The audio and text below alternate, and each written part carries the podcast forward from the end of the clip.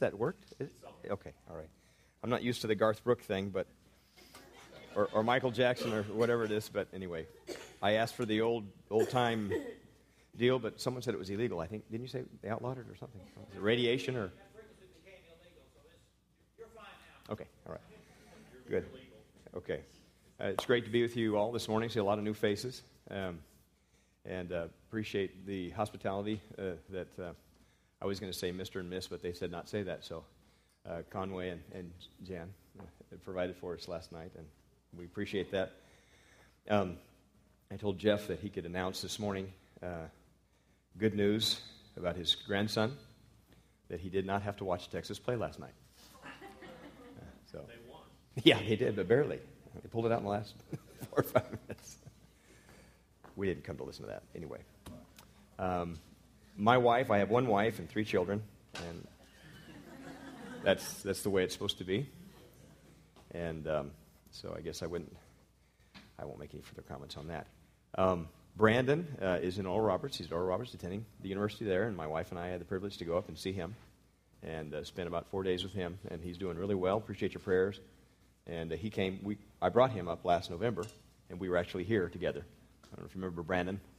He he was uh, with us, and, and he enjoyed being with you all. And uh, so anyway, he's he's having a good time, doing well with his studies, and he's applying himself and uh, learning learning uh, learning more as he goes. And and uh, I've always taught him to you know be like an old cow. Uh, Richard Master Masters taught me this one to eat the hay and spit out the the sticks. So we passed that along to to Brandon, and he's doing well.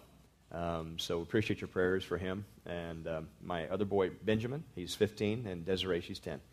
Uh, pray, be praying for Benjamin. Benjamin is in the middle of a debate. Uh, he, he's not on the debate p- team. I don't know who I said this to last night, uh, if, if it was here maybe it was on the phone when I was driving. Are you supposed to talk on the phone when you drive here? I'm, I do not know. Is that legal? I'm sorry if it's not. Oh, is it is illegal? Okay, I did. Okay, all right. S- school zones. Okay, all right. Um, I went through plenty of those. Um, but um, anyway, he, uh, you know, of course, what we do in our house is that we, we, we get up, the kids do their chores, and they do their thing, and then we have devotions for about 30 minutes. And so, you know, and, and in the course of our devotional time over the last, since the kids were small enough to, you know, one, two, whatever uh, the, the years old. And so we, we've spoken uh, at quite depth about evolutionism and atheism and Darwinism and creationism and all these different isms. And um, with regards to the scriptures. And so, anyway, Benjamin calls me up and he says, Dad, he says, the, the, the, our teacher in uh, civil government, or I don't remember what the, cover, uh, the, the, teacher, the, class was, but she, she's a, a, proclaimed socialist Marxist.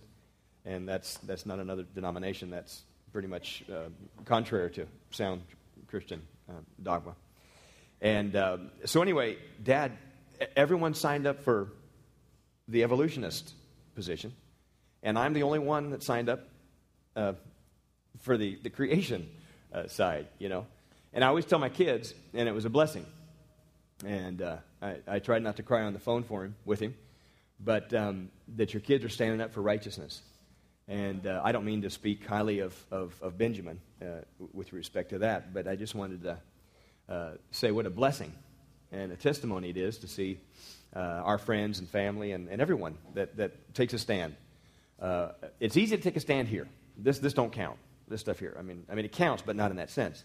But when you're out in, in, um, in the areas where it's not uh, the politically correct thing or, or what, what society expects of us, to take a stand there. And, and that's, that's what I, I teach my kids. I said, We are uh, light in the world, we're salt in the earth, part of a city on the hill, kingdom of righteousness. There is no reason why we need to apologize or feel bad or condemned for anything that God has established in His Son and through His Holy Scriptures. Uh, the shame is on the other end. Uh, it, it is uh, it's a wonderful, um, uh, lovely, excellent, uh, ad- admirable uh, issue that we can, in a good sense, glorify and, and, and, and, and boast in Christ and boast in the Scriptures and boast in truth. Uh, how many know time is on the side of truth? Amen. I mean, uh, I, I, happen to have a different eschatological view, I, I think that, that we belong to the kingdom of heaven, the kingdom of light. And I think that darkness must bow. And uh, I'm not necessarily of the view that we need to have Christians in every position in our government, but uh, the influence that Christianity must bear in upon mankind uh, is uh, maybe not happening as it should, and I agree. But that doesn't mean it can't, and that doesn't mean it won't. You know, our great uh, document, the United States, the Constitution of the United States, and Declaration of Independence, and our Bill of Rights, uh, even the Magna Carta and, and, some of these other great documents written to the history, they were, they were written based upon an influence of godliness in society and community. Uh, and I do believe that, um, though Miss Kathy, Miss Kathy in our Sunday school class um, was there, and I enjoyed our time together, uh, we spoke briefly about Thomas Jefferson. Jefferson, even though he, he probably most likely was not born again, uh, but he was influenced. He was influenced. Uh, and his parents in, were influenced, and his grandparents were influenced. And this influence uh, that was created by the scriptures, by godliness, by morality, uh, influenced our founding fathers to do the things that they did. I'm not saying they were perfect, but it's a pretty good, pretty good document. and I trust that uh, little by little we'll return uh, not only to the Constitution, but to the Constitution. So, pray for Benji. He's, he, he debated his first debate last Thursday, and he said it went excellently. Uh, they, they did not know how to answer the questions that he, he posed, and we worked on it. And, you know, because really, I mean, evolutionism and Darwinianism and secular humanism, it's just, it's fairy tales. Um, it's Mary Led Little Lamb and Three Blind Mice and all that kind of thing. Uh, they think that this is fable, and it's, it's not.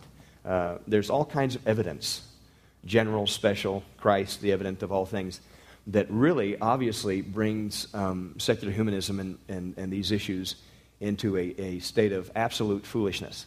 And when you, when you uh, and I always tell my Bible school students, we're in different countries that we're at, I said, listen, God gave you an intellect to use.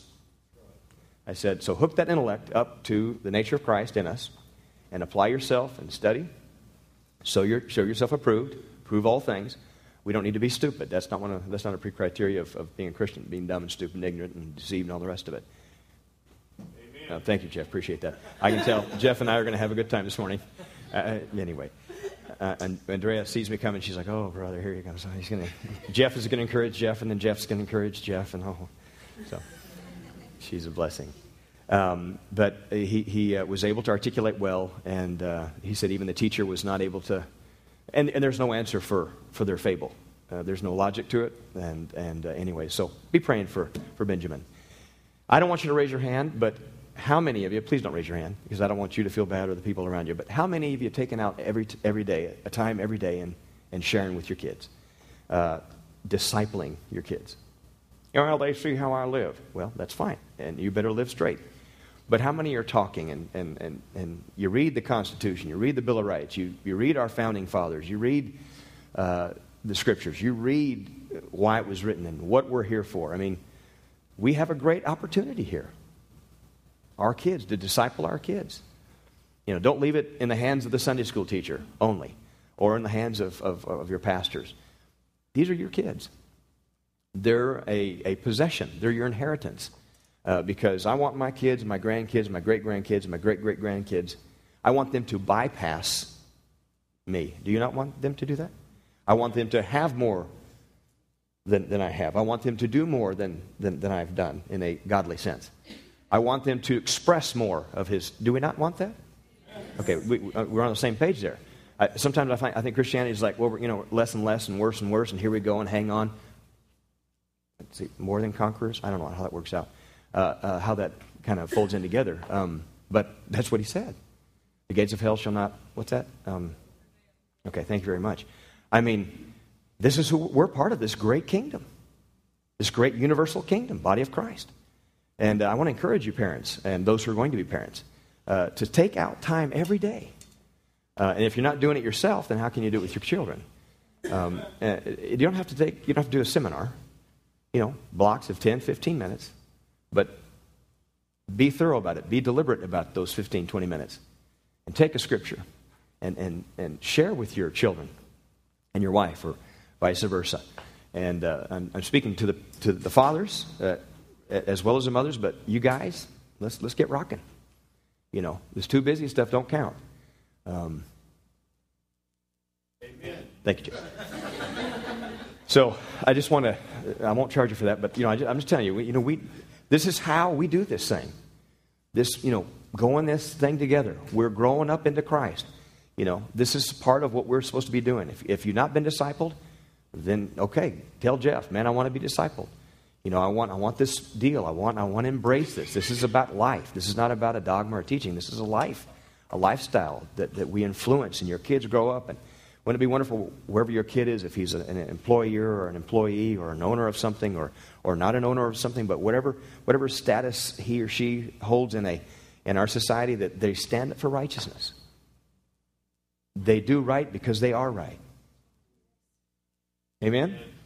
I mean, we didn't get where we're at here overnight, folks.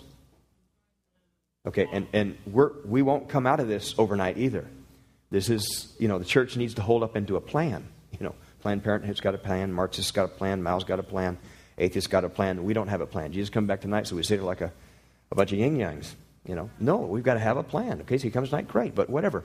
Let's put that out on the, the, the side burner until that happens. Uh, and right now, let's plan this thing. Generation to generation to generation to generation. Amen. I mean, any sense of morality that this world has is because of the church. And, and I was talking to someone the other day. Atheists need you, agnostics need you, Buddhists need you. I know they say we're terrible and they hate us and they want to scorn us from everything and they want to take the manger scene out and take Christ out of Christmas and they want to do all these things. But without Christ's body and his moral norm, the world is in total chaos. It can't function. It can't function economically, politically, educationally, judicially. It can't, it can't, there, there's nothing that, that can function. It cannot function.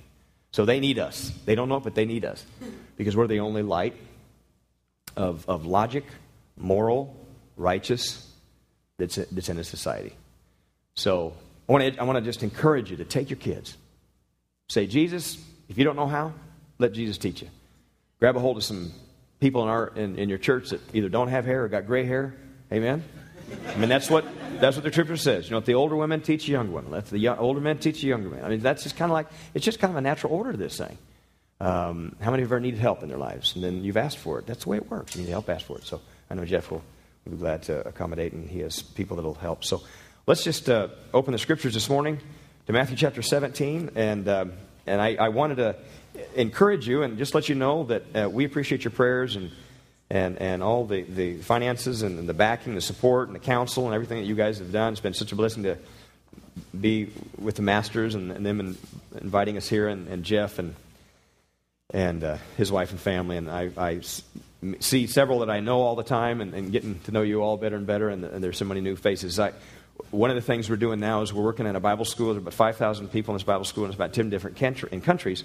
We do a lot of pastors' conferences, we do a lot of writing and manuals and that kind of thing. But it's a great platform, and I enjoy what I'm doing. It's a great platform to, to try to instill, teach, instruct, educate, uh, renewing of the mind, and all that kind of thing. Everywhere we're at, folks, we've got to stand up. Stand up, make a difference. Every word, every thought, every mind, every, every attitude, everything that we can do, we, are making a difference. Um, and I know that maybe it looks around us that we, we're, in a, we're in a pickle. But you know what? Uh, the church has been a pickle for a long time.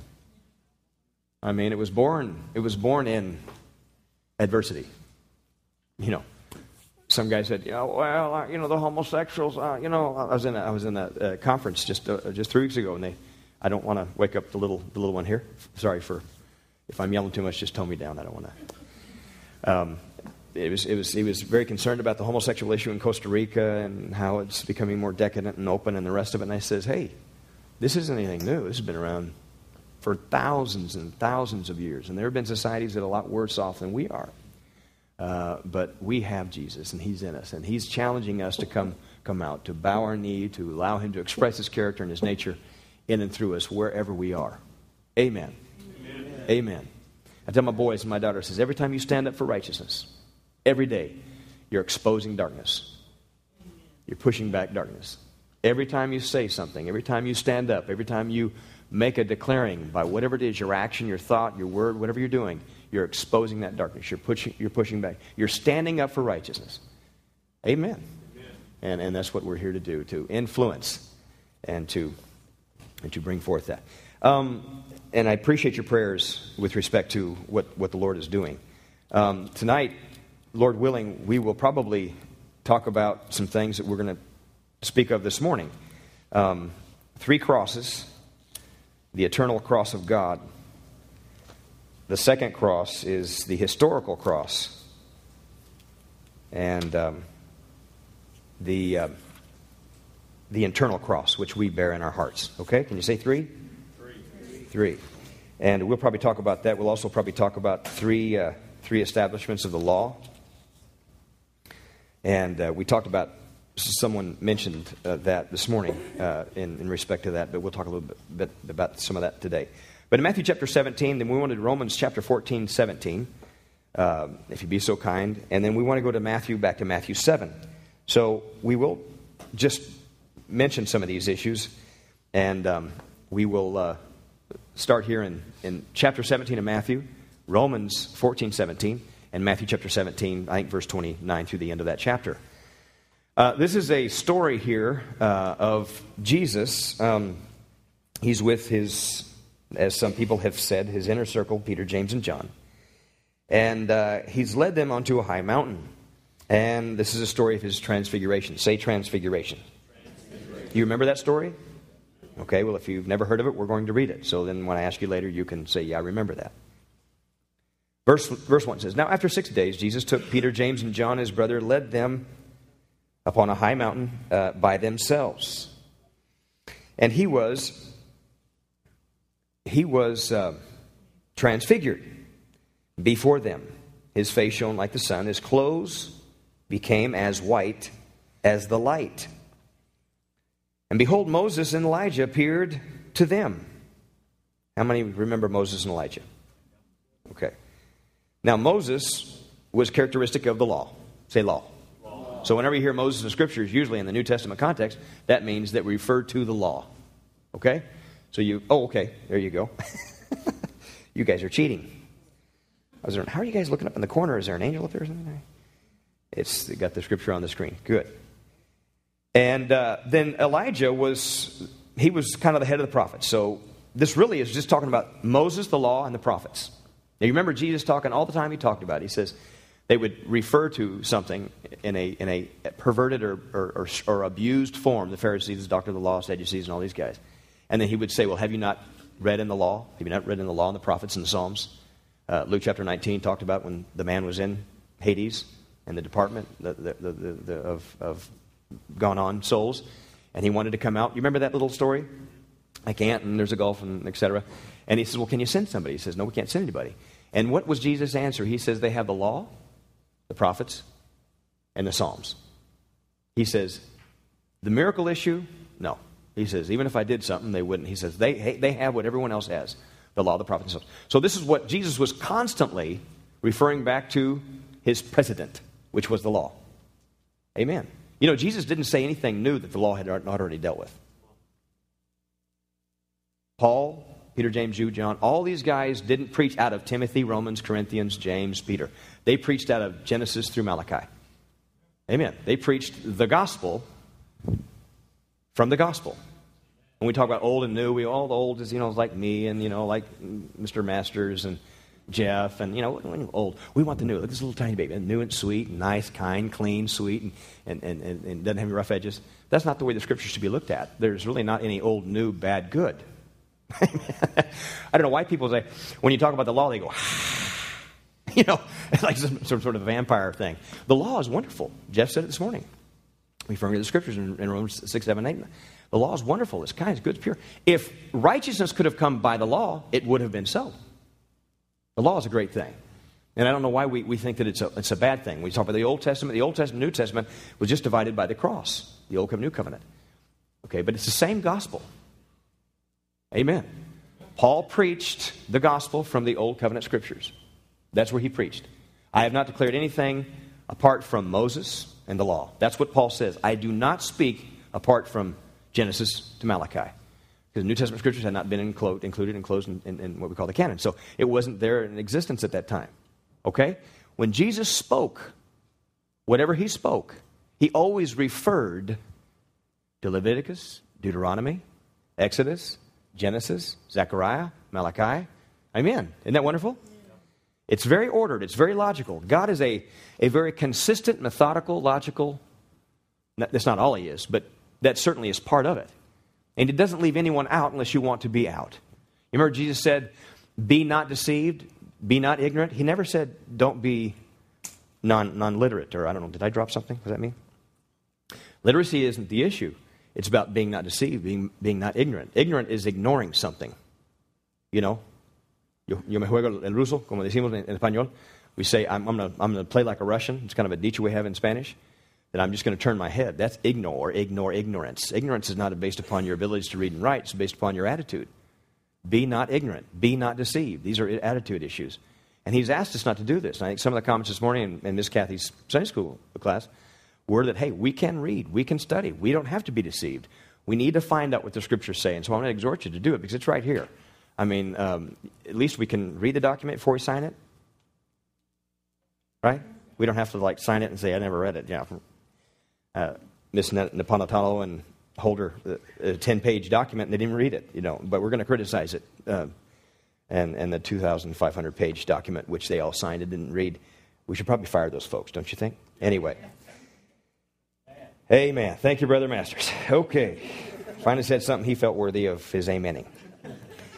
In verse 2, it says here, And he was transfigured before them, his face shone like sun, and his clothes became as white as the light.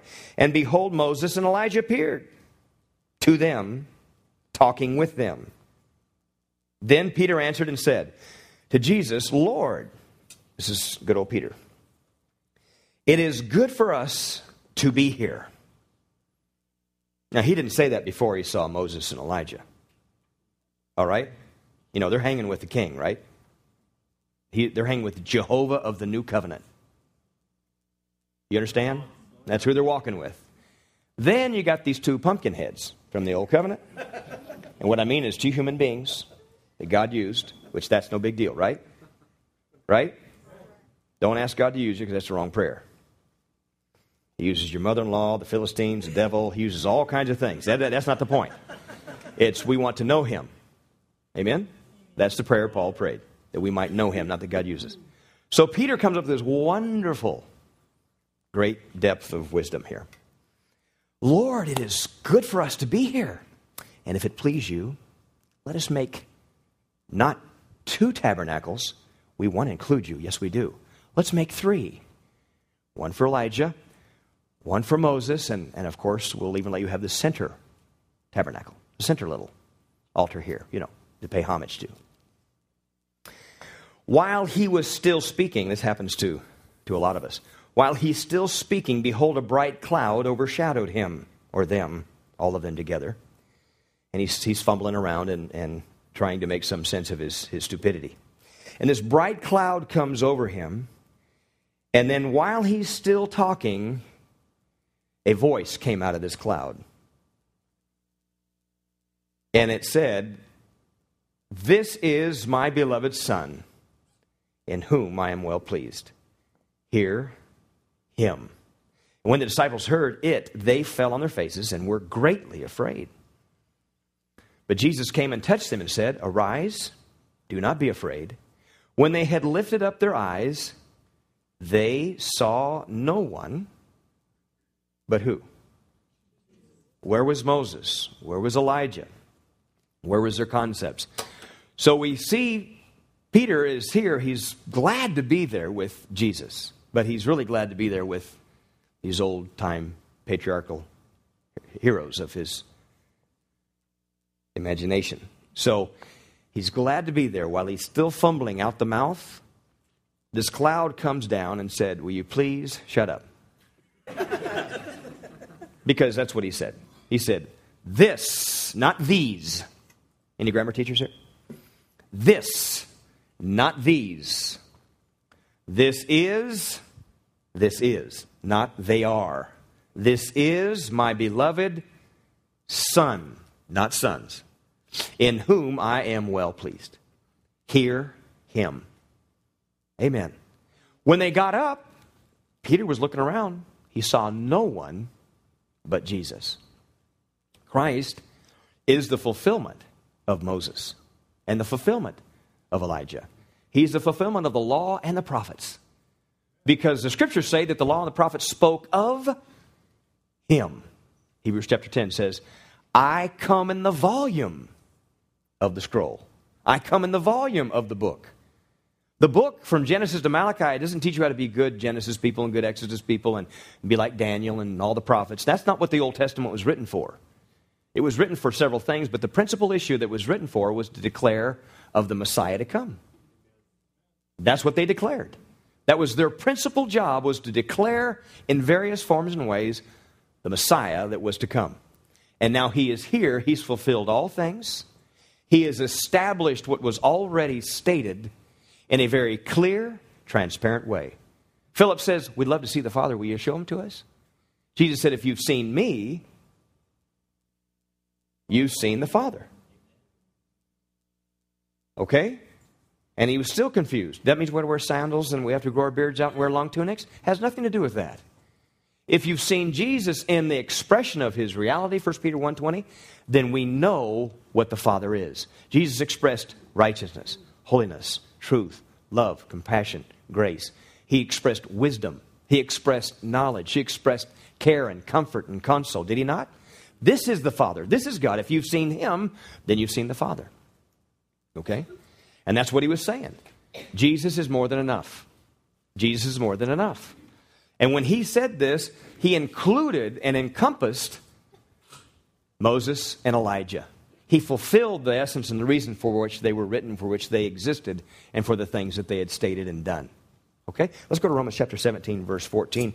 And then let's hold our, let's hold our, our finger or, or place here in Matthew 7, uh, the end of this verse, and we will come back to it. Romans chapter 14. Um, and verse 17.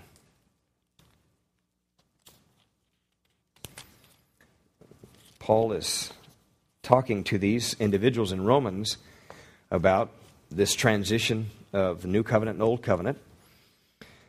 And uh, he is uh, dealing here with verse 14, uh, verse 17. He says, For the kingdom of God is not eating and drinking, but it is what? Peace joy in the Holy Spirit. You know that God does not do things half cocked or off kilter. The scriptures are written in a way, and their order is important. How many know that God's a God of order? He doesn't just like randomly throw something out there. It's righteousness, peace, and joy. You know, if He wanted us to understand that it was the, the other way around, He would have said joy, righteousness, peace, or you understand what I'm saying? So it's really important when you're reading uh, in literature. If you've been in literature in high school and university, does your literature teacher does she explain, or, or, or is it just a commonality or a known common that we, we start from left and go to right? We start from top and go down, right? We don't start moving and we don't go to chapter 15. We got to go 1, 2, 3, 4, 5, right? Anyone? We're in agreement? The Bible is no different. We can't start one place without starting. Uh, are you listening to me? So we need to learn that order is very important. And every verse has a reason for it and has a reason rhyme. Chapter 7, verse 29. Here we go. 20, Matthew chapter 24. Let's start there. 25, 23. Mm-hmm. Okay. Uh, verse 24 says, Therefore, whoever hears these sayings of mine and does them, verse uh, 24, chapter 7, Matthew. Chapter 7, verse 24. 23 is good. Boy, the whole chapter is great in the book, too. But anyway, we'll just start right here. Therefore, whoever hears these sayings of mine and does them, I will liken him to a wise man who built his house on the rock. Did, uh, did we catch that? Hears them and does them. I will liken him, compare him, to a wise man who built his house on the rock. It says, The rain descended, the floods came, winds blew and beat on that house, and it did not fall, for it was founded on the rock. Can you say rock? rock? But everyone or anyone who hears these sayings of mine and does not do them will be like a foolish man who built his house on the sand.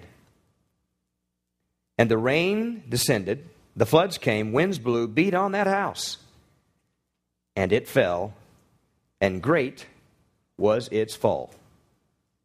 Okay? We've got some commonality here. We've got some comparisons. Revelation chapter 1, verse 3 talks about, I'll try to say this in English.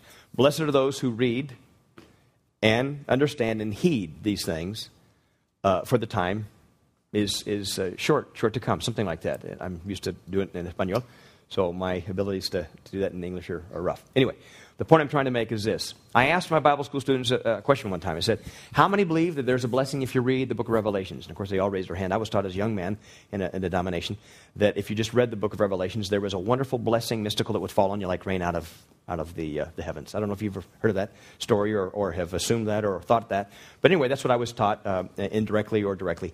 Uh, and that if we just read the book of Revelations, you didn't have to understand it and you didn't have to obey it. Just read it, and there'd be a blessing that would just fall upon you. So we were taught as young just, just to read it. Well, I don't understand it. Well, it don't matter. Just read the thing. You know, just you know, right, just drive right through it and blow right through it, and at the end, you know, it was blessing come on you. Okay, you know, blessings just don't mystically happen. Okay, they just don't fall on you. There's usually reasons for those kinds of things. Amen. You get a ticket because you break a law, right? Now you might not have known what that law was, but there's there's a law here. You jump off a building, you're gonna you know you're breaking laws. You, you just can't break law or walk in a law the, the curse of, of, of homosexuality is the breaking of God's righteous law. I can't really say that God's up there cursing people, but there is a curse to breaking something. If you walk off a building, you're going to fall. Yes or no? It's called the law of gravity, something God made, right? If you do something that's not intended for that particular use, you're breaking a law, and you will inevitably find that there is a curse that goes along with the breaking of the law. You understand? So that's just kind of an evident thing. But I mean, when you read the book of Revelations, it said right there, it says, Blessed are those who read and heed or guard. How can I guard or heed or obey something I don't understand? Can you explain that to me, Tiny? I have to read. If I read, I must understand. And if I understand, I can obey. Now, if I spoke Chinese Mandarin or Cantonese, okay, and you had no understanding what Cantonese was or Mandarin, which I wasn't, I was just being silly, but I told you to stand up right now and run to the, the door because the, the, the church is going to fall in. But you stand there going, all right? Now I can sit there and say that's disobedience. But it's really not disobedience because the man doesn't understand what I'm saying. Disobedience is contingent upon the fact that he's got to understand what, he's, what I'm talking about. So the Bible was written for you to be in darkness or be in light? Was it written for your understanding or was it written for your conundrum or your, your misunderstanding, your confusion? Or are, are you meant to understand the scriptures or not understand them? Man, Jeff sees answered all three. It's just like that. Bam, bam, bam, bam. Now, will we know God and his absoluteness? No. Can we know and understand the scriptures? Yes. Amen. God did not send us his scriptures to confuse us. Oh, but that doesn't make sense. What, what didn't make sense about that? God is the God of light, He's God of illumination. Is it in His character to confuse you? Is it in His character to confound you? is it in his character to put you in darkness and, and to, to, to, to the, the, decade of, of, of oscurantismo or uh, the, the dark ages. It's not God's intention to confound, to confuse, to belittle, to, to put you in a place where you don't understand. I mean, he spoke in a way that Moses understood what it was he was saying, and he wrote these documents in Hebrew.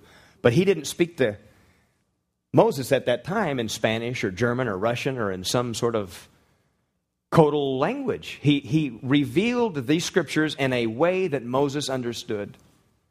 Yes or no? Amen. And he did that so that those who read or heard Moses would be able to understand.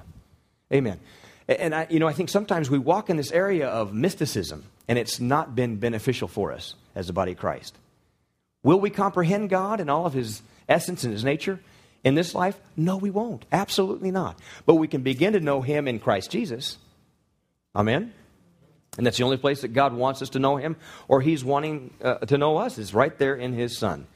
But, folks, the Bible was written for your understanding, it was written for your benefit. I meet with atheists and agnostics almost on a weekly basis, and we have a time of sharing and fellowship, and, uh, and, and I enjoy that. I don't know if they do, but that's tough. But anyway, I'm with them. And I asked this one agnostic one time, I said, Will you please do me a favor and read John 3.16? He said, Oh, well, what do you want me to do that for? Listen, I'm not going to, you know, you're not going to turn into a Christian or you're not going to uh, you know, automatically, you know, fall off of some. Just read it, you know. So I, I, I, convinced him to read it. And I said, Would you just please do me a favor and explain to me in your own words what John 3:16 means. And he did. And he did it well. Was he a Christian? No. Could he understand what the scriptures meant? Yes. Now, isn't that something? Now, is he born again? No. Does he love God? No. Will he get born again? I don't have any idea. We're working on him. But what I'm trying to say is the Bible was written for your understanding, your benefit, your blessing. Amen. It was written so that we would understand what he's saying, and we can understand the scriptures. Now, there's sometimes a little confusing, but that's what we call study. We call investigate. We call digging. How many ever heard of digging a little deeper? Amen. I went over, it was one of the professors at the Bible school, and we were talking about hermeneutics or the science of interpretation. And I said, well, these are the things that really you need to try to, to do and to spend time concentrating reading the scriptures. And they're, they're not things that are way out, they're just some common sense issues. But after we got done, he says, man, that's a lot of work. I said, well, isn't anything worth doing, worth the effort that, that requires? How many married? Uh, how many would describe your marriage relations as W O R Okay. Amen. I mean, and it's not a bad thing. Work's a good thing. And you got to stay at it consistently. But it's, it's amazing how sometimes we get into this mystical issue where we just think something's going to happen. No, listen, I mean, in Christ Jesus, we're there. And, and, and the only way that our neighbors are going to hear, see, understand, comprehend, or not the only way, one of the ways that principally is designed and set up is if you and you and you and you and me and me and all of us together are revealing and allowing to express the nature of God through us who avoid superstition, mysticism, and nonsense and illogical uh, rhetoric and fable and, and fiction and all the nonsense that goes along with the word. We talked about philosophies and we talked about theories and we talked about ideologies this morning in, in Miss Kathy's Sunday school class. It's a bunch of nonsense. Church, we need to wake up. We need to turn our hearts toward God and our minds to the scriptures. And we need to allow the very nature of God that's in us and the responsibility that we have in us and upon us and through us to do what we're asked to be doing. Good things just don't happen by chance. You got to work at it. Bad things just don't happen by chance. Folks, we're, we're at where we're at. Obama just didn't like show up, hit the day I am. This was not some weird, mystical, demonic uh, conspiracy since uh, the early ages. No, he showed up, and not, he's not just our, our, our problem. Go like this. This is the problem right here, right? Amen? Someone was saying in the Bible school uh, class this morning about deception. If you are deceived or you're being deceived, it's because there's deception in you. Now, you got to gulp that. You got to embrace that. You can't sell what you don't own. Are you listening to me? If you, if you want to if you want to deny the fact that you're not being responsible, you'll never be responsible. You have to buy, you have to own what you before you can sell something. And the Bible says, buy truth and don't sell it. Proverbs 20, 23. We have to buy that truth. The reason why we're in our situation today, the reason why our schools and our judicial systems and our neighbors and our communities and our societies and our churches are the way they're at is because of Jeff, because of you, because of me. Come on, Jeff, you could have said amen there. No one said amen to that? No one, no one thought that that was halfway right? Three quarters right? One, one quarter? I mean, come on. I mean, listen, we act like voting is like this, some sort of a messiahship thing. Well, if I just vote, I'll straighten it all out. Are you kidding me? You can vote till you can vote till till till uh, the cats come home or the dogs bark in or whatever the the, the colloquial idiom here is in, in, in Taylor. It won't it won't make voting is not the way out of this. I'm not saying don't vote. Vote, please vote. Please do it. Please don't misunderstand me. And I, I hope you vote righteously as much as possible. But folks, we're here, and the kingdom of heaven must influence all of that. Amen. And I have an obligation, I have a right, and I have a, a, a situation that God's given to us. And, and folks, I know we love freedom. Do we not love freedom? But our freedom is always contingent upon the responsibility that I express. I tell my boys, you can't be free if you're not going to be responsible. You can't do it. You can't do it. We can't expect to live economically free, philosophically free, educationally free, spiritually, maritally, politically. Any kind of freedom that you're talking about has to, has to, be, has to be measured based upon the responsibility that we are embracing.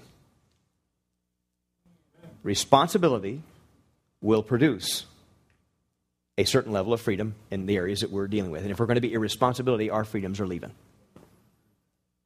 Isn't that right?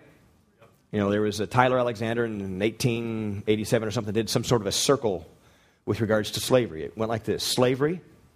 Then, after slavery, the people get so sick of it. Moses, great example of that. slavery, and then after slavery, then uh, there's a sense of courage, and then faith, and then it's reform and revolution. Then there's freedom and abundance. But then after that sector, it starts going downhill. Then you've got obedience, uh, uh, uh then you've got uh, uh, abundance, then you've got satisfaction, and you've got contentment, which are great, but it, sometimes it causes us to not be vigilant, right? And then after that, it starts working its way out. Then we start getting dependent. How many ever heard of dependency on our government? Entitlements, you ever heard of that? that that's anti biblical. You know that, right? You know that, right? You know, socialism is anti biblical, right? Marxism, amen. Free market is okay, but the problem with free market is that men are corrupt. And they do not act judiciously with respect to free market. We're, we're left here to judiciously run our lives. Folks, I'm telling you. Well, you can't, don't judge, you'll be not judged. If we read that in context, that we're here to judge. We're not here not to judge. How many heard examining yourself? Judge yourself? You heard of that one, right? That's where we got to start. Judgment starts at the house of God. And if we would first judge ourselves, just mentioned this morning with the Holy, Holy Supper, if we first judge ourselves and examine ourselves, then in a spiritually right judgment, we're meant to judge angels. Did he not say that, Paul? Timothy, first 5, that boy is laying with his mother in law, having uh, sexual relations, and he said, What are you talking about? Can't you guys deal with this? Aren't we to judge angels and you can't handle this? Amen. Amen. John chapter 8. The Pharisees bring this lady. She's an adulterer. She's a whore. She's a prostitute. She's a woman of, of the street. She bring, bring her in there and he says, Listen, according to the law of Moses, we're supposed to stone this girl. What do you say? I don't think he spoke with that accent, but that's what they were saying. I didn't mean to, there was no indirect anything. Well, just go on. And so uh, here's, what, here's what Jesus said He says, The first one who has, is without sin. And that's the only word, that Greek word is mentioned in the, in the New Testament. But that word is without sin doesn't mean any sin, it means the sin with which you're accusing her of. Are you listening to me? It means which of you are guilty or not guilty of this sin? Go ahead. Now, this group of cronies had probably all been with her. I'm giving you my opinion based upon what I've read. They could have very well been with her several times during the course of her profession. Okay? And probably the man that she was just with was amongst these foolish judgmental, arrogant twits. Here she is. We're supposed to stone her. What do you say? Jesus said, Don't stone her. He didn't go in contrary to the law. Listen to that. Jesus was a man of the law. He didn't say, Don't do it. He said, If you're not guilty of the same sin with which you're accusing her of, be my guest. Amen. So they all dropped their stuff and went away. And he says, Where are your accusers? He says, There are none. He says, I don't accuse you either. He says, Go your way, but remember something, honey. Don't sin. Don't sin anymore. Folks, we're here for a reason. We're not here just to go to heaven. We're here for a reason. Why do you think God came in Christ on this earth? It's called heaven on earth. We're here to make a difference. And the difference has been made. We're supposed to rise up in that reality and express the light, the glory, the love, the nature, the character. Galatians 5 20. What is so hard about that? Well, there's a lot of things that are hard about it. We, we seem to be drinking out of the wrong Bible and smoking out of the wrong pipe and listening to the wrong tunes on the radio. I mean, we, we're, we're, we are doing some of the wrong things. And we need to straighten that out. Turn our hearts toward Him. Turn our minds to the Scriptures. Be responsible with the things we say, do, think. Teach up, raise up. Cry out to God. Says, Jesus, straighten this thing out. You know, it says in Luke, he says he came and says he made the crooked way straight. He says he brought the mountains low and he rose up the valleys. What does that give you? One plane. We're on equal ground. There are no variants, there's no partiality, there's no prejudice, there's nothing outside of Christ that isn't Christ. I mean, in Christ. He is the essence of this whole thing. He made all things new. And that's the newness by which we live and we breathe and we have our being. And that's the newness that our nation and every nation in this world needs. The reason why democracy, to some extent, has had some result is because the church, at times past, has stated a moral norm and standard by which to live. Christ is the standard by which we measure all things. And Christ is the fulfiller of the law. He establishes that. He is the law. Amen. Amen. The reason why we have chaos is because our pathos, or pathology, our emotional state of mind is messed up.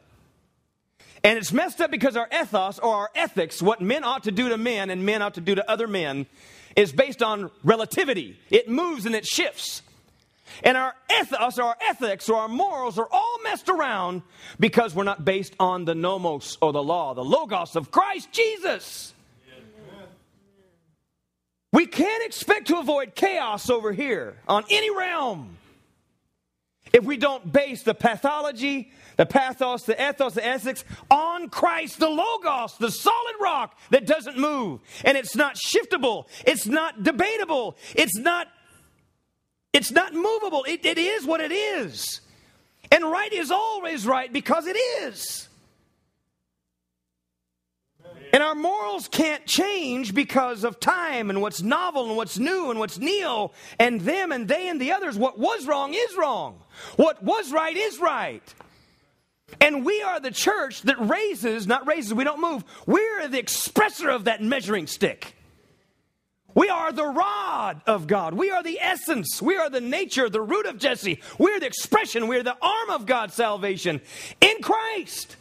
How is the world or the political system, or the judicial system, or the educational system, or the prison system, or anything with which you have to do is going to move with any terms of variance or any terms of, of, of, of, of, definable progress if we don't state and clearly so. We don't have to do it mad and unkindly, but be concise and be clear.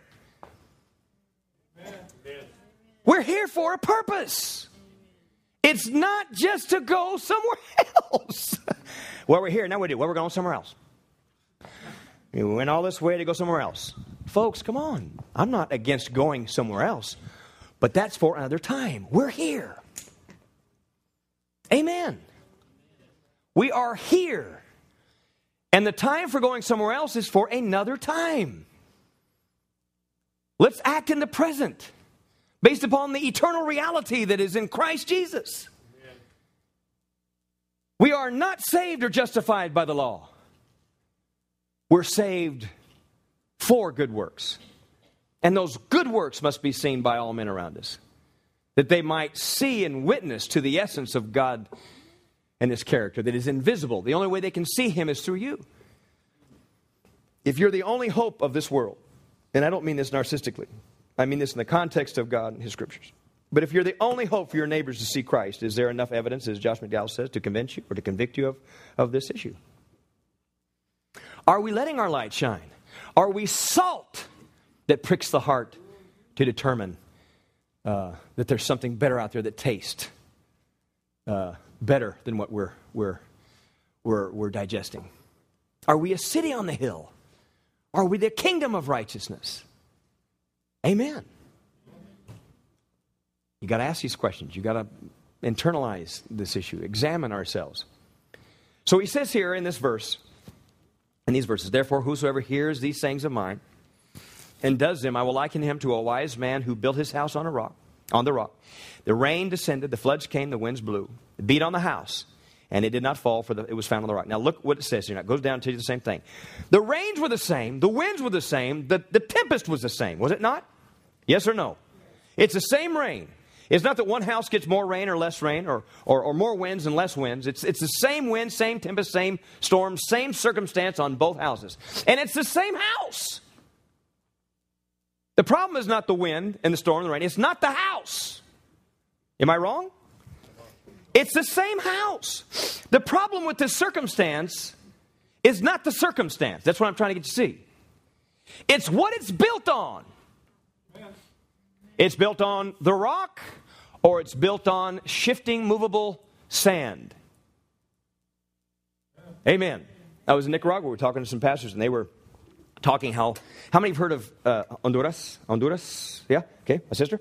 And do you know anything about Zelaya and Micheletti, the problem that just happened three, four months ago?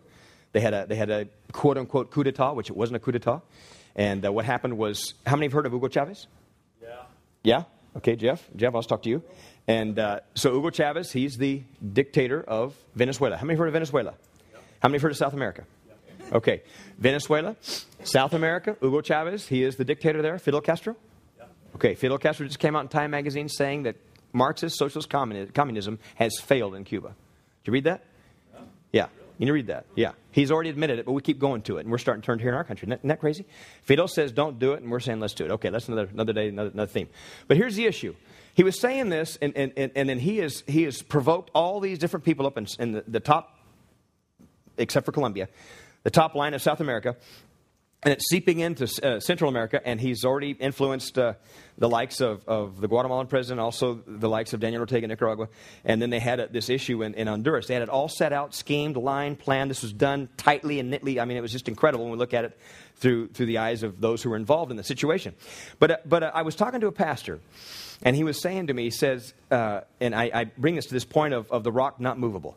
And he was bringing to me, he says, yeah, he says, this issue with Micheletti was not right. It was not constitutional. He said he shouldn't have done it. This coup d'etat. Come to find out, it wasn't a coup d'etat. It was a secession of the Constitution. Because in the Constitution of Honduras, it states that you cannot even mention, you cannot even mention to further your presidential term for longer than it is, or you will go straight to jail. I mean, it's a constitutional provision that you cannot even mention these issues of dict- dictatorship and, and so on and so forth. So he rose up, according to the Supreme Court, they rose up and dealt with his issue. The whole world was against him. I mean, Clinton and Hillary and Obama and all their cronies were criticizing Europe, and I mean, everybody was on them. They said, We don't care. We would rather take the criticism and get your businesses out of here and all of your money and all your influence, and we want to live free. And they decided as a nation, 80% was, was the, the popular uh, vote and, and, and, and thoughts toward this issue.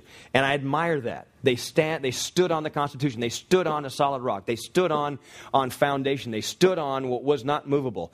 And they, they faced the wind, the trial, the storm, and etc. of the political and, and the factions and the external, the ONU, the, the, the, the what's the thing in English, the, the UN and the OEA of the Latin, Latin American uh, conglomerate. I mean, they, they stood in the face of all of this. Amen? And they came out free. They came out unscathed. And they all said, from the youth on up, we would rather embrace, we would rather take the consequences of the international community rejecting us, uh, the United States defunding and taking away their, their financial aid. Everything, take it all away. But we will maintain steady upon the constitutionality of our, of our, of our laws that were founded by our country. And they did so wonderfully, and I applaud him. And this young pastor in Nicaragua said, You know, that was done uh, erroneously. And I said, Listen, I said, it, it, folks, I'm going to tell you something. We need to come back to the scriptures. We need to come back to the scriptures. We need to come back to the scriptures. We need to come back to the scriptures. We need to be forceful. We need to be deliberate. We need to come back and say, okay, all goodness and righteousness and freedom on any level has come straight from the scriptures and straight from God Himself. Amen any good for all mankind comes from its very source of goodness, and that's God. That's from the Holy Scriptures that were designed. And so we're dealing with so many of these things in, in these countries, and, and I'm, I'm, I'm exhorting forcefully that we come back to an understanding. And I don't know if they like it, but they're having to deal with it. And, and, uh, and folks, we, we're here to make a difference. God sent Jesus in flesh on earth. What did he say? Thy will be done in heaven as it is, or on earth as it is? Do we understand what that means? Thy will be done on earth. I want to ask you a question tonight, this morning. Is God's will being done in you right now as it is in heaven? I want to ask you a question. Is God's will being done in you right now, in your school system, in your neighborhoods, your communities? With your financial dealings, how you deal with your wife and your kids and your husband, your in laws and your outlaws and your neighbors. Hello. Thy will be done. Right here. Just as. Just as. You know what that is? That's a comparison. You understand? That means just as it is in heaven. Amen. We know there's no unrighteousness in heavenly places because we're in Christ in heavenly places, are we not? We are. There is no unrighteousness there. There is no injustice there. There is no unholiness there. Amen. There is no ignorance or deception there. Amen. Now, I know we're in a process, but let's not use the word process for an excuse for negligence. Let's get on that horse and bring it in. You know, let's get to it. Amen. Thy will be done on this earth. Are you not a bag of dirt? We are dirt. On earth, just as. Why? Because if we're seated in Christ in heavenly places, heaven is in us. We're in heavenly places right now. Right now, that that will that has already been established from eternity to eternity, that that will be expressed in us. Amen. Amen. The difference that God is asking us to make be revealed, be seen, be witnessed, be embraced by people that we're being exposed to in our circle of influences, wherever that may be. Wherever that may be. Amen. I'll leave you with this, this little uh, example. But this issue with the rock, we will deal with this maybe a little bit later on uh, tonight. But it was the same house, the same storm. The problem is one was on sand, one was on rock. The rock is Christ, which is the revelation of God. This is the written revelation of God, and we have the general revelation, which is nature around us. We've got three wonderful things that God's revealed His nature to us, don't we? We have His world around us that He created. Amen? The stars, the cosmos, everything He has done is an expression of His eternal, invisible character. Is that not right? Yeah. Romans chapter 1. We have the written word, which is His written, revealed will to us. Amen? And we have Jesus, who came to reveal the very essence and nature of, of God 2,000 years ago. Wonderful. Wonderful. No one is without excuse. No one. There was a little, a little story that, that, I, that I, I read about three weeks ago. And uh, it, it goes like this, real simple. And I was talking to some pastors the other day about it. But if we can just focus in on Christ, focus in on the scriptures, and let all the future and the past and stuff work itself out, because those things are not important, because I can't really deal with all that. Neither can you. Okay? So, as far as eschatology is concerned, and all the different forms and facets and all the, the stuff that's out there, we'll just leave that to to be when it happens and, and, and et cetera, if it happens, and all the other things that are involved. But here's something that, that you might want to consider. In World War II, how many heard of World War II? You know what happened? Adolf Hitler was coming into power, and he was there, and he was confronted with a little country called Switzerland. How many heard of Switzerland? They are a neutral country. But they're not neutral. You know, I used to think growing up as a kid, they were neutral, so everyone knew they were neutral, and we just respected the fact that they were neutral. And Hitler was a bad guy, but at least he respected their neutrality. That's not what happened. Hitler wanted to take Switzerland just like he wanted to take everything else he took, and finally was defeated by, by uh, the Allied forces. But here's what happened Hitler knew the history of Switzerland. Okay? And, and I'm gonna, there's two countries, Switzerland and France, that I want to talk to you about real quick. We'll just close this thing. But he wanted to come into Switzerland, but Switzerland had a history. Their history was, and he knew it, and they had been free for about a thousand years. And their, their proclamation was, We've been free for a thousand, we'll be free for another millennium. And we're willing that every last Swiss die to secure that freedom.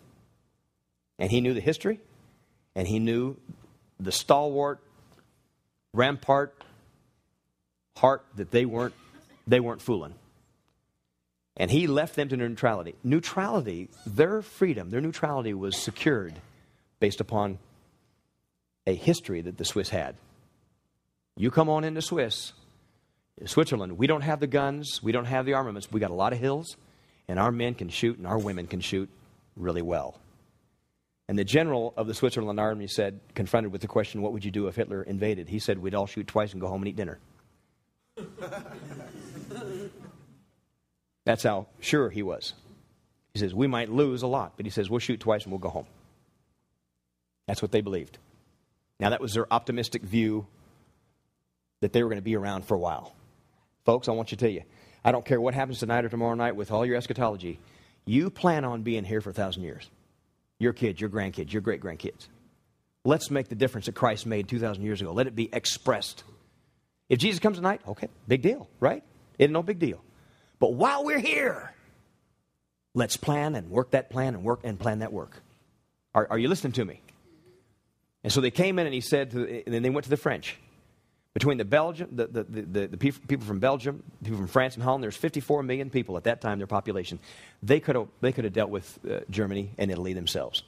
There was enough people, enough fighting men to deal with that whole problem over there. We didn't have to go, and the other people didn't have to go over there. They could have done it themselves. All due respect, not trying to be mean to anyone. But anyway, the point I'm trying to make is the way we look at things makes a difference. Do you understand what I'm saying? And if and I'm not saying say we have to be optimistic outside the scriptures, but let's be scriptural with our view. We're part of the kingdom of righteousness, not defeat. What happened in 1 Kings chapter 19? Man, I mean, Elijah just got through whooping up on all these prophets. Then what happens? Jezebel goes, Who did this? And she gets on her Harley and says, We're going to unrail this thing. He starts running down the road and gets into a cave, and God says, What are you doing in that cave? Get your white rear end out here and get to the job I told you to. What are we doing in this cave? The homos are coming out of the closet and we going into the closet. What kind of a weird concept is that? Now, we either have Christ in us and we're going to live up to the responsibility that God's created in us and, we, and, the, and the good works that He's created before the foundation of the earth, or we will live in absolute ludicrous and darkness and embrace the rest of this next oscurantismo that might happen for the next I don't know how many hundred years. The reason why we came out of darkness was we came to the light, not because we started painting funny pictures. The Renaissance happened because the Reformation took place. And men started to go back to the scripture and say, you know, we got to get out of this mysticism. We can't just look at a scripture and say, how many meanings does the Bible have? Well, it means what you want it to mean. We're gonna have a little Bible study. We got 10 people says, we had John 3 16, A, B, C, D, E, F, G. Now everyone read it. Now let's sing for five minutes, go home. Now, honey, what do I mean to you?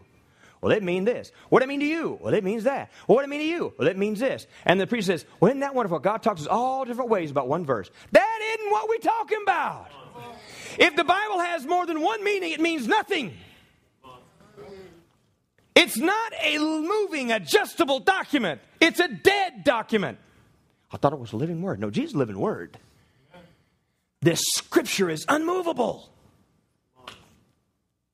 And this is where we base what we understand by virtue of what God has done in Christ, because what He's done does not violate this in any way, shape, or form.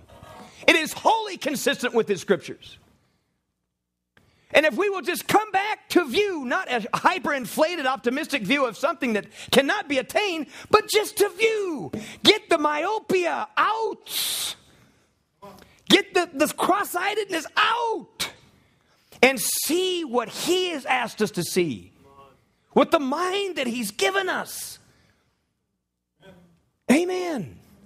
And I am telling you, wickedness and darkness and foolishness and mysticism and unlawfulness cannot stand in the midst of righteousness and light and responsibility and a people, however small they may be, a people who are determined and deliberately stand and will not cower and cave to the nonsensical and the idiocy that lies within our theological, our philosophical, our educational, our political realms, but we will declare, not because we wish it to be, we declare it because it is so.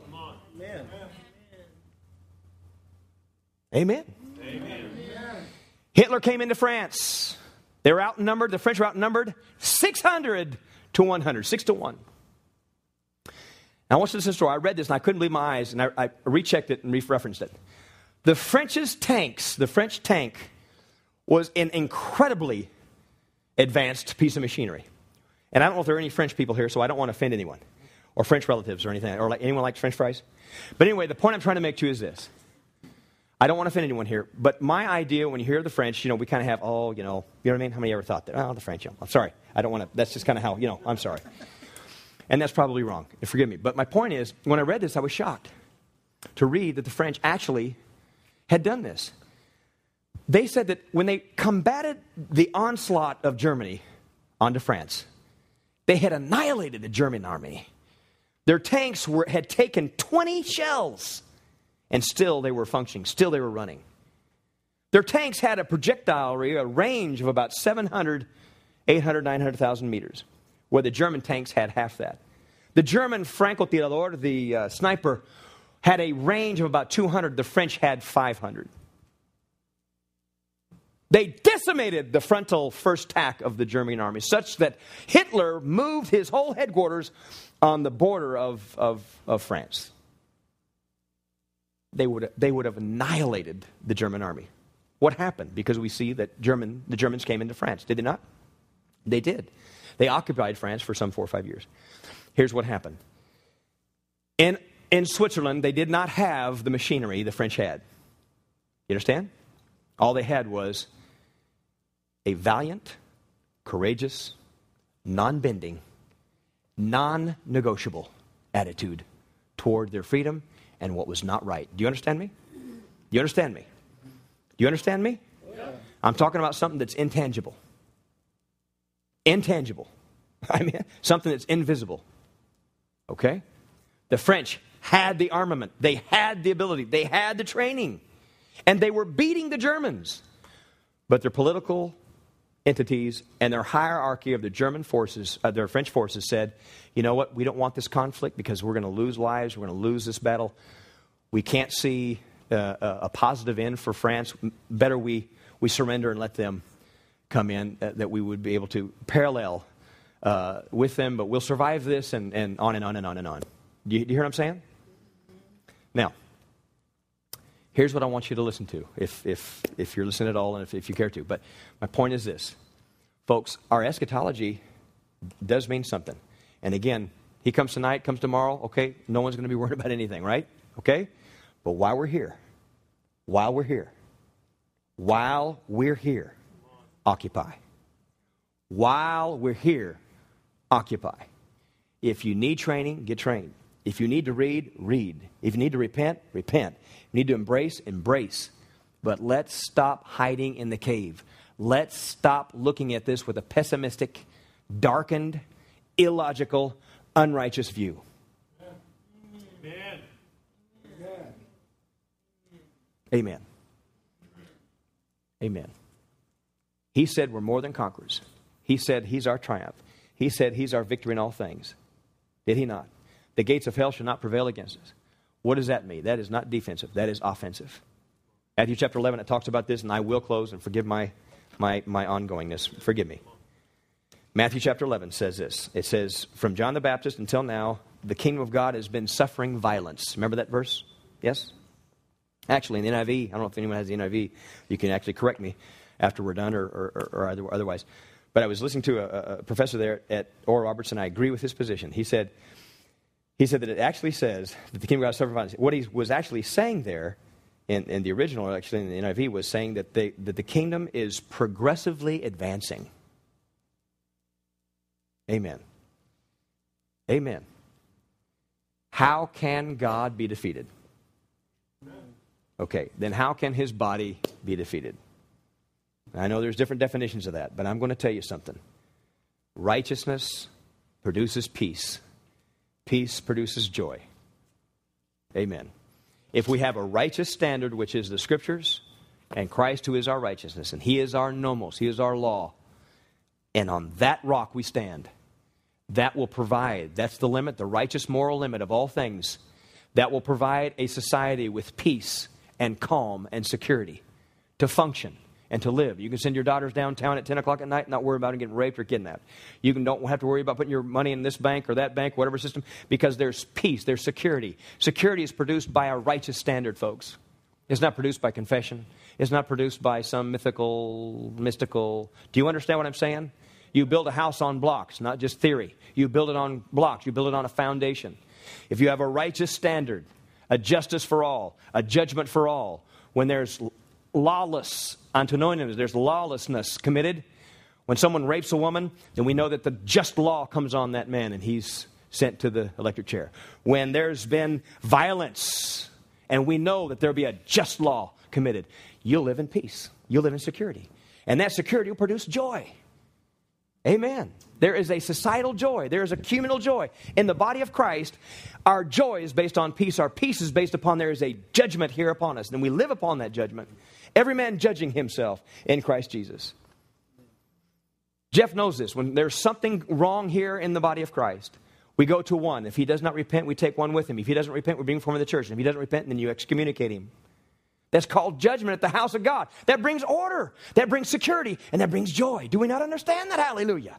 This thing is not just internal, and it is, but it's got to come out, it's got to express itself. The world is seeking for you and you and you and me and we to say, This is wrong. This is right. Walk in it. Amen. Amen. The world is hungry for that. Jeff, I'm, I'm done.